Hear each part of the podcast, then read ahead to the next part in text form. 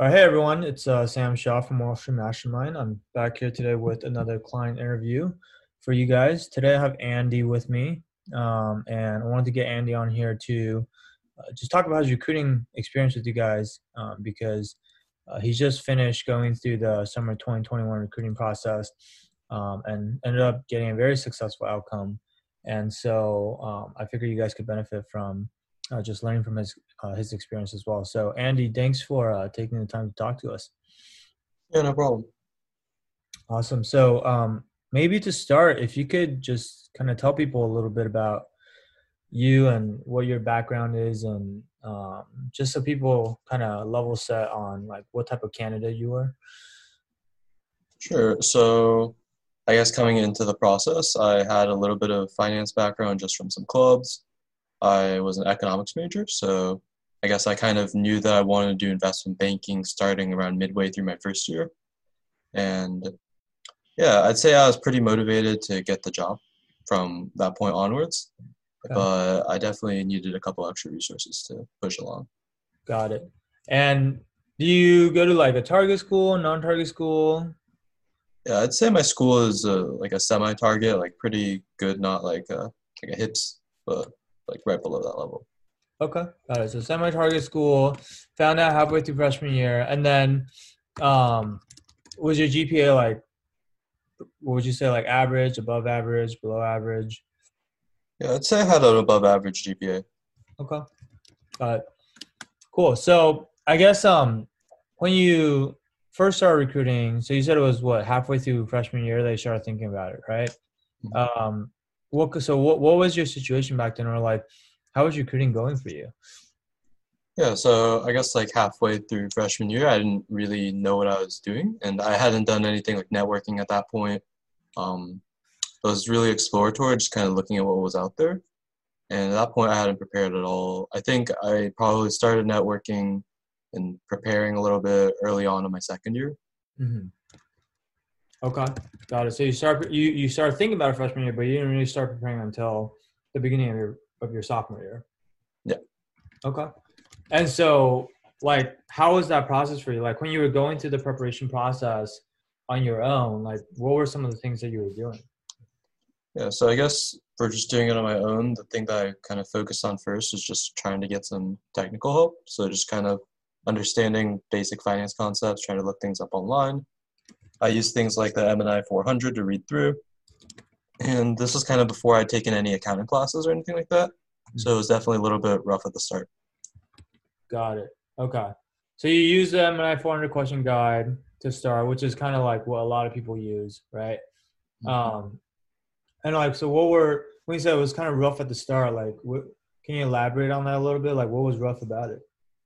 Yeah, I guess like without having any sort of finance background, it was more I think a big problem was even if I could kind of understand the concepts, there's like it seemed like there's a very specific way that you're supposed to answer questions, and there are very specific ways you're supposed to like keep things in and um, I guess try to understand how those concepts work. Mm-hmm. And I definitely knew that I wasn't kind of hitting on all those the like things when I'd watch videos, for example, and people answering these questions, my answers would always be kind of different. It didn't mm-hmm. seem like I knew what the important parts of some of the questions were when they got a bit more complicated. Mm-hmm. mm-hmm. Got it. And you mentioned you were also in some finance clubs at the time, right? Yeah, I was in a couple finance clubs. Also, like, yeah, I mean, my school had some finance clubs that I had worked in, like various ones like impact investing. I did one that had a little bit to do with private equity and like a general business fraternity. Mm-hmm. And so, did those organize? Because a lot of people, you know, they join those clubs uh, and hope that um, you know that would be enough to help them get in banking like did you did you guys have any sort of training or workshops and stuff that you did in those clubs? And like or did you get any resources or help from from those organizations or? Yeah i definitely did. I think the thing for me is i didn't join any clubs that were specific about investment banking. I joined a lot of clubs that had to do with different kinds of investing.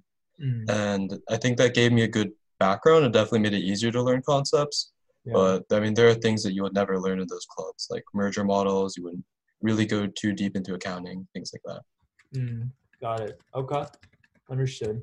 Um, so okay, technicals You were trying to learn on your own, but you felt like you know wasn't really quite enough to get you to where you need to be at. Um, in terms of networking, like how are you going about the networking process? Yeah, I think I honestly was a pretty late start to networking. I didn't really start networking until after I joined the program. So Hmm. I guess like I didn't even realize that it was happening that early.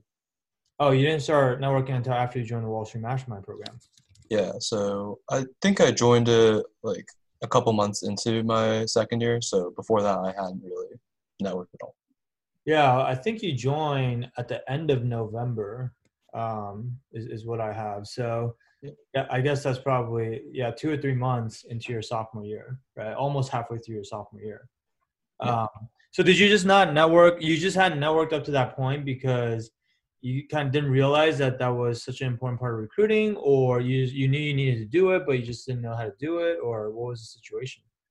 Yeah, I think I had I I had been talking to friends and things like that, and I knew it was an important part of recruiting. I just thought that you know I didn't realize that had to be so early. I thought recruiting would be kind of in the summer mostly, and then I could have more time to do it later. I didn't realize that it would get pushed up this year, and it was so important to get the early start. Got it. Okay. But once you joined the program, you started doing it, um, and then you obviously started learning more of the technicals. Um, the other big piece for people typically is um, that they need to learn is kind of the behavioral interviews. So, what what what was your what were what shape were your behavioral answers in? I guess before the program. Yeah, I actually think behaviorals are the most important part of the program for me personally. Mm, um, just because you can kind of get help with technicals and things like clubs. But I think with the behaviorals, I had a good story, I had some relevant experience, but I wasn't really sure, you know, what do bankers really want to hear in my answers? What do I really need to highlight? And how do I kind of convey my story? So I think I had the stories, I just wasn't talking about the right points in them. Okay. So you had all the content, but you didn't know how to package it and put it all together, basically. Yeah. Okay, got it. Um, so then you came in, I guess, end of November. So that was like halfway through your sophomore year, and then we started working together. Um, what were the things that you know you were doing in the program, like, or I guess like if we go in order, like, what kind of stuff did we work on with you? Um, I think really early on, the main thing is networking since I had to kind of hop on that. So just kind of having the plan for that. And then I think what was really helpful for me was just kind of getting through like the scripts, like understanding, you know, how do you go through the networking process? Like what, what should your email look like? When do you follow up? I think everything like that was really helpful. And since you kind of get it all at once, you can start right away. So I Mhm. basically started networking like right as I joined, which is helpful. Mhm. And would you say like, I mean, obviously the whole point of networking is to like get interviews, right? Um, to get referrals for the interviews. So, like, how how successful would you say you were in in getting these interviews? Like, did you did you have a lot of interviews during this process, or? Yeah, I'd say I had a yeah, I had quite a few interviews during this process with most of the major banks. I think um I- reached super day level for quite a few firms. I just was not able to convert until later on in the process. Mm, okay. So you interview you got interviews with when you say most of the major banks, you're talking about like bulge bracket and elite boutique banks. Yeah, I at least got like a screening at the very least with a lot of them that I was targeting.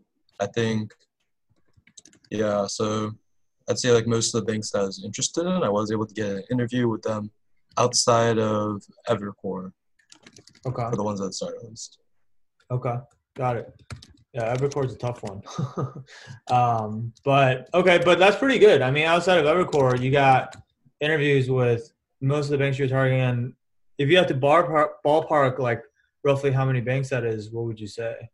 So like more than a dozen banks, probably. Um, I wouldn't say more than a dozen banks. I think including because I was also targeting a few buy side opportunities, but I'd Mm. say yeah, close to close to a dozen total, probably. Okay, got yeah, it. I think a lot of them hadn't started before I got my next offer, so that kind of stopped recruiting those. Got it. Okay. Um, and you say you made it to multiple super days. Yeah. Okay. Um, what do you feel like is kind of like the biggest difference between first round and super days? Because I mean, obviously, super days are harder, right? Mhm. But like, in what way? You, like for people that haven't ever made it that far, what would you, how would you describe it? Yeah, my experience with super days has been very behavioral. Um, I think typically what I'd see is there'd be one one interview that was like fairly technical, and then everything else was completely behavioral. Mhm. And the technical one really just seemed like a checkpoint, kind of like you get the technicals, it's just it's a check off. That doesn't mean you get the offer at all. Mhm. And I think having a good story really is the most important thing at that level. Being good at the technicals doesn't doesn't take you very far. Mm, got it. Okay. Um, and that's good. That's that's good for people to hear because I think going into I don't know if this was the case for you, but going to recruiting, I feel like a lot of people kind of have this perception for whatever reason that the technical interview is the much more important aspect, right? I don't know if you had that kind of uh, misconception, but we talked to a lot of students that they're so they're so stressed out about the technicals and they spend all their time memorizing the M&I 400 guide or whatever it may be, and then they spend very, very little time actually polishing up their stories, right? Um, wh- why do you think? Why do you think that is? Or do you, do you feel like that's kind of the case with a lot of people that you know too? Yeah, I think like coming into it, at least I think a lot of people know that the bulge brackets would be very behavioral or like fairly behavioral, but people don't expect that of elite boutiques. Mhm. Um, I remember I had a super day with, I guess not an elite boutique, but um, definitely boutique bank. Was a pretty strong one, but I remember there's like, te- there's some technical, there's definitely a much stronger technical focus. But when I got to the super day, there's a single technical interview. Um, I knew for a fact that I got more answers right on that technical interview than the applicants that ultimately got the offer. Yeah. And I think that's when I realized, you know, the technicals aren't really what pushes you through. It's definitely more behavioral. Oh, interesting. Because you guys compared notes afterwards or something, and they told you they got it wrong. Yeah, we talked about some of the questions after. Mm, got it. Got it. Yeah, I mean, I think that's pretty eye-opening probably for a lot of the listeners. It's like I always tell people, if you nail the behaviorals, but you mess up on one or two technicals, you might still get the job, but um, because they can teach you the technicals, right? But if you nail the technicals and you mess up on uh, some of the behaviorals, you know, that that's probably not something that they want to deal with because they're not really gonna. They don't really think they're gonna like change who you are as a person, right? And so that's kind of the harder part for them to train. So that makes a lot of sense. Um, so okay, so you started networking. That was like the first thing you worked on in the program, and you got interviews from you know most of the places that you were targeting, aside from maybe Evercore. And then in terms of the interview prep process itself, um, what what did you find to be the most helpful there? Yeah, I think for me personally, I found the behaviorals to be most like helpful. Like actually having someone look at my answers that I've written up for like behaviorals and kind of being able to walk through some of the common ones and what you really need to focus on is Mhm. really helpful. I think kind of once you have that structure, even if the question's slightly different, you have a really good understanding of how to answer it. Mhm. And I think that's definitely what helped me most. Got it. Okay. So basically, the biggest thing. So it's not even about hey, like I mean, yes, we do look at all your answers and tell you, especially the really common ones that we know you're going to get, and then kind of like help you polish up your answers. But it's not like we. It's it's not possible to prepare for every single possible question you could get, and and really what it comes down to is um, teaching you the frameworks of how to think about these behavioral questions so that you can organize your thoughts on the fly during the interview and be able to structure an answer in, in a logical and coherent way. Is that kind of what you're saying? Yeah, I definitely think so. I think like what I kind of got to understand is there are certain kind of almost topic or characteristics that bankers are really looking for. Mm-hmm. Um, I really need to just kind of highlight those specific characteristics through my answers throughout the interview. hmm Got it. Okay. Interesting. Um, so behavioral is mo- most helpful to you. Then on the technical side, um, was there anything different about how you learned technicals through our program versus how you were doing it previously? Yeah, I think kind of previously it was just like reading like everything. I think having someone explain it to you definitely helps. And I guess like the more important thing is it gives you a solid foundation quickly. I do think like maybe if I spent like a lot of time reading, I could have developed a foundation too, but it's much faster to have the explanations right there so you're not kind of spinning your wheels trying to understand why everything works the way it does. Mm. So basically it's more like a uh, unlike behaviorals where maybe it's not necessarily a function of just spending more time because you spend more time on a behavior answer you might you might still not know how to improve your answers on technicals. You might have been able to get there if you just spent enough time but then it comes down to like how efficient do you want to be in the in the recruiting preparation process basically? Yeah and i think when you're preparing for technicals it's really important to spend a lot of time on some of like the more complicated topics, things that, like for example, some of my interviews would have like deep dives into like random stuff like net operating losses.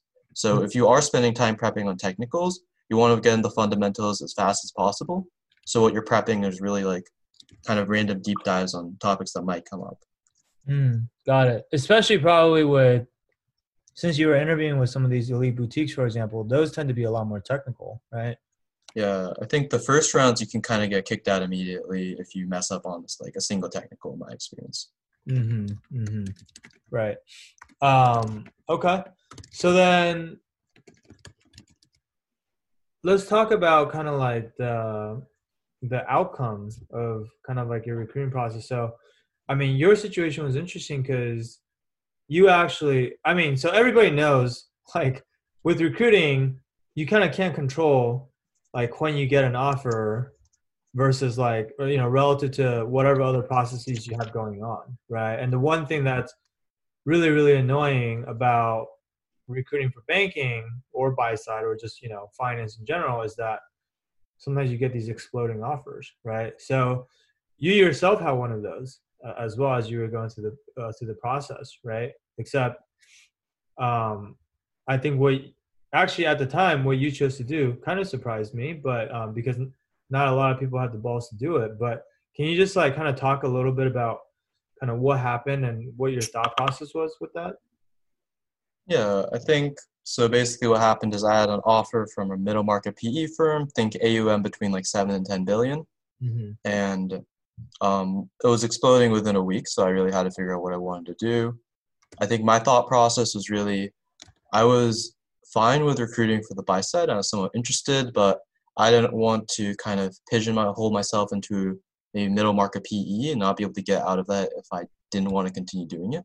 Mm-hmm. So that's kind of why I thought, you know, I really wanted to try to do banking. And at this time, my top choices, which were bulge bracket banks like Goldman Sachs, uh, Morgan Stanley, JP Morgan, hadn't even started recruiting. So I knew that I would definitely regret it if I kind of didn't take a shot with this. Mm-hmm.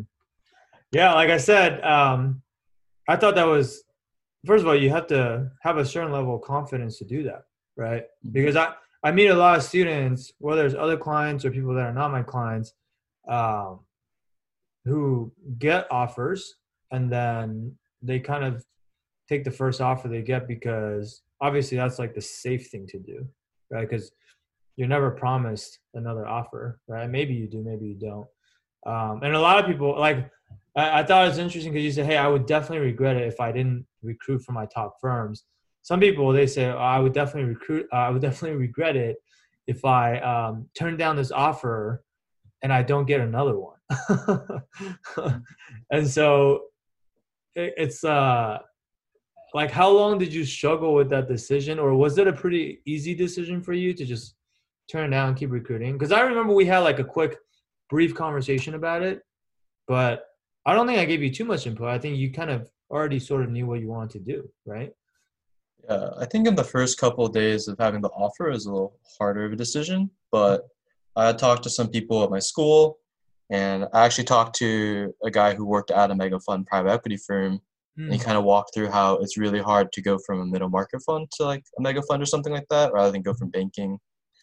And I think like what I ultimately just decided is like I felt pretty confident myself as a candidate that I had a good shot at these firms. Mm-hmm. And I felt like over my course of doing more and more interviews, I was improving each time. Mm-hmm. So, you know, by the end, I thought I'd be able to do pretty well. And yeah. I guess that's how I kind of decided. Got it. Yeah. No, I mean, I think, and the the person that you talk to, I mean, I think he's absolutely right. Like, especially when you get to, I mean, somewhat the case in PE too, but uh, definitely when you get to the buy side, if you're trying to move upstream, and by upstream we mean like you know move from a mid-sized firm to a larger firm, you know, or just like moving up in terms of AUM in general, is pretty rare. Or it's like it's like very very hard to do. People typically move laterally or they move downstream as they become more and more senior, right? So I definitely think that um, obviously hindsight is always twenty twenty, but you know, ending up where you ended up now um, is definitely going to give you a lot more options and flexibility in the future, which is great. Um, so ultimately, you kept recruiting, um, and how much longer did it take you for you to get an offer after that? Yeah, I think this year there's a bit of a lull in recruiting, kind of in I'd say like June and July. So yeah, it took like I think over a month for me to get the next offer. Okay. I just honestly wasn't really interviewing too much during that time, but on the bright side, that also gave me a lot of time to really prepare and yeah. polish all the answers. Yeah, I mean, 2020 has definitely been a weird year with COVID and everything, and um, I think a lot of firms are trying to figure out like how to adapt to the whole situation and recruiting remotely and things like that. Um, so okay, so then it took you another month to get the offer, and so ultimately, I guess let's just tell people. But um, what firm did you end up getting an offer from? Yeah, I ended up getting an offer at Goldman Sachs. Okay, not bad. I'm just kidding. That's that's great, obviously. Um, and that was one of your top choices, right? Yeah, definitely. I think that was like my absolute top choice. So I was okay. very happy with it. Nice, awesome. Yeah, that's um obviously amazing firm. Everybody would love to work at Goldman Sachs, and so um, so huge congrats on that. Obviously, I guess um, if I were to if we were to ask you, you know, to kind of like sum everything up and give everybody like if you if if if someone asks you someone who let's say there's someone like a year or two younger than you and maybe they're just starting to think about recruiting now what is something that you know you wish you had known back when you first started that you do now um, but you know would have helped you a lot had you just kind of figured it out earlier? Do you have any advice like that for people?